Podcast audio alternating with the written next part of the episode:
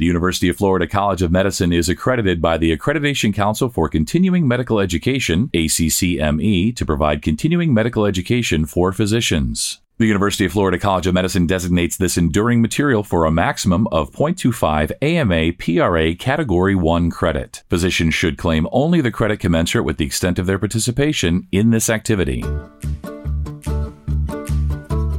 Welcome to UF Health MedEdCast with UF Health Shands Hospital. I'm Melanie Cole, and I invite you to listen as we examine tenecteplase for treatment of acute ischemic stroke. Joining me is Dr. Christina Wilson. She's an associate professor of neurology at the University of Florida College of Medicine, and she practices at UF Health Shands Hospital. Dr. Wilson, it's a pleasure to have you join us today as alteplase remains the only FDA-approved thrombolytic for acute ischemic stroke. Can you tell us a little bit about the history and evolution of thrombolytics for stroke? Absolutely, and thank you for having me.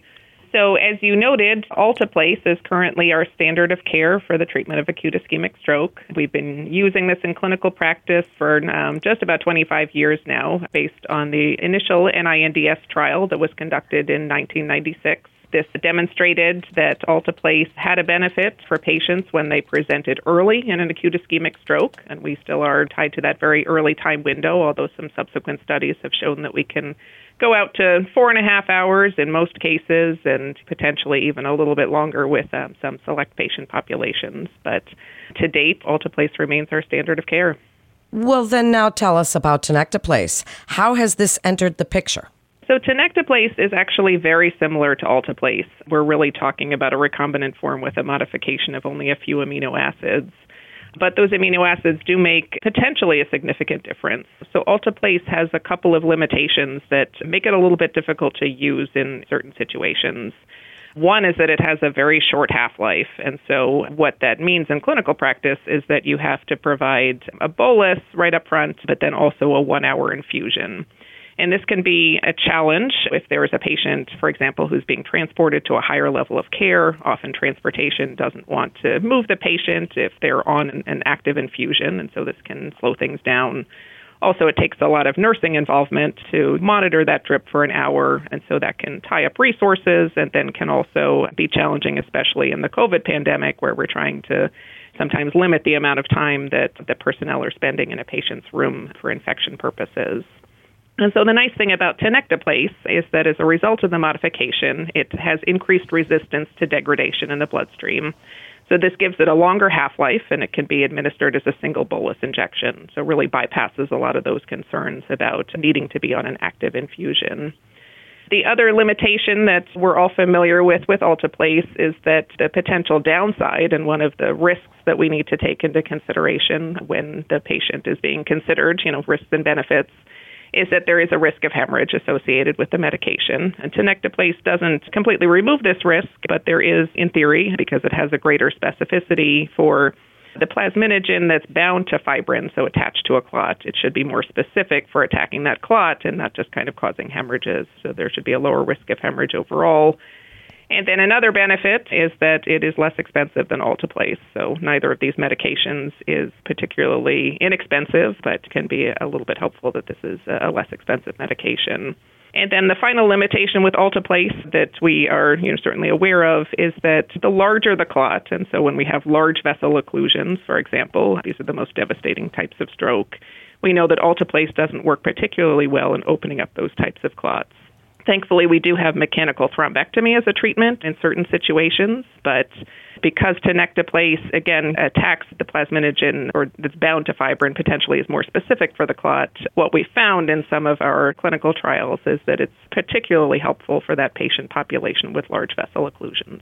Well, thank you for that, and I'd like you to expand on what you just said as you've been comparing and contrasting alteplase and tenecteplase for stroke. Can you characterize the population of patients that would benefit the most from tenecteplase treatment? Expand on your patient selection for us. You just mentioned one. Can you give us some others? So there have been two pools of patient populations that have been addressed in the clinical trials. The first is kind of an all-comers of folks who are having an acute ischemic stroke or presenting within the time window where they would benefit from treatment with a tissue plasminogen activator. And so we have several clinical trials that were smaller comparing tenecteplase and alteplase in that patient population, showed that tenecteplase likely works as well as alteplase in that population. But really, there's only been one published trial that looked at a larger patient population in kind of all comers of stroke, and that was the NOR-TEST trial that was published in 2017. This looked at a higher dose of tenecteplase than is used in some of the other studies. So this is 0.4 milligrams per kilogram of tenecteplase rather than the lower dose of 0.25 that was used in some of the other trials.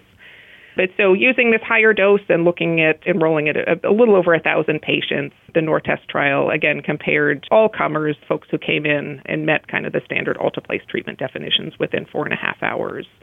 And within this patient population, again, tenecteplase and alteplase were across the board fairly similar, no benefit to one over the other. But it's important to realize, number one, that this trial skewed towards a milder stroke population. So most of the folks in this trial had an NIH stroke scale of 7 or less. And so that's an important thing to keep in mind when you're assessing whether your patient might benefit. And so they did do some subgroup analyses after the fact and showed that in patients who had more moderate levels or severe strokes when they came in, that they likely benefited as well. But of course, as subgroup analyses with smaller numbers, it's always a little bit challenging to really determine whether that is truly an effect. And so it would be helpful to have some additional studies looking at this. These are ongoing but have not yet been replicated.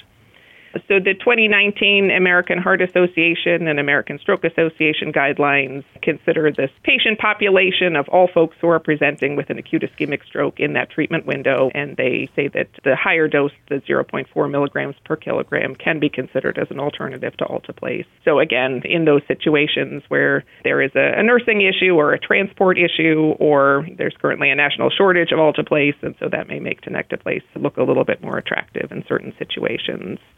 But I would say that the bigger population that we are focusing on at the moment is those patients with the large vessel occlusion, as I mentioned earlier. So where are we now in trials, and what do you think will happen and when? So I think it's an interesting time. There's a lot of potential, and judging from the feel on the ground at the International Stroke Conference, when folks are talking about this, it seems like there's a lot of excitement, and I envision that at some point we're going to make a full transition after we have a little bit more trial data.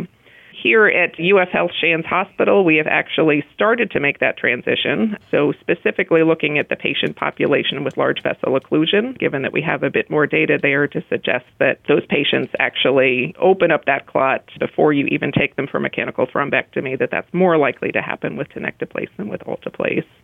And so we've incorporated that into our protocol here. And so if someone presents with what appears to be a clinical large vessel occlusion, which we subsequently confirm on our CTA, which is part of our stroke alert process, but we certainly don't wait to treat, until we've determined that. So if they present with a clinical large vessel occlusion, they are being treated with tenecteplase at this point. Really, that's amazing. And what an exciting time to be in your field, Dr. Wilson, as we wrap up. Anything you're doing at UF Health Shands Hospital that other providers may not know about, any research studies related to thrombolytics for acute ischemic stroke, and really what you would like the key message to be about tenecteplase and what you're doing there? So I think there's lots of potential to explore this a bit further. And one patient population that we don't have data yet, but I think might be of interest, is in the extended time window of treatment.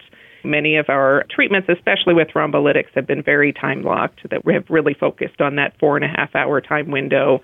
And unfortunately, a lot of patients present outside of that window. It's later. They don't necessarily recognize that they're having stroke symptoms. They don't realize that they should call emergency medical services, and so may drive themselves to the hospital and be stuck in triage or something like that, where they're not getting that treatment within the time window.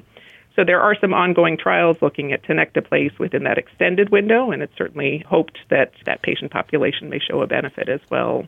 So I think in summary, where we are currently, it's really an exciting time for particularly large vessel occlusions, that we not only have the mechanical thrombectomy, which has been shown in multiple clinical trials to have an efficacy, especially in those patient population with the anterior circulation large vessel occlusion, but now this data from the EXTEND-IA tenecteplase trial that was published in 2018 showing that patients would potentially benefit from tenecteplase over alteplase as well.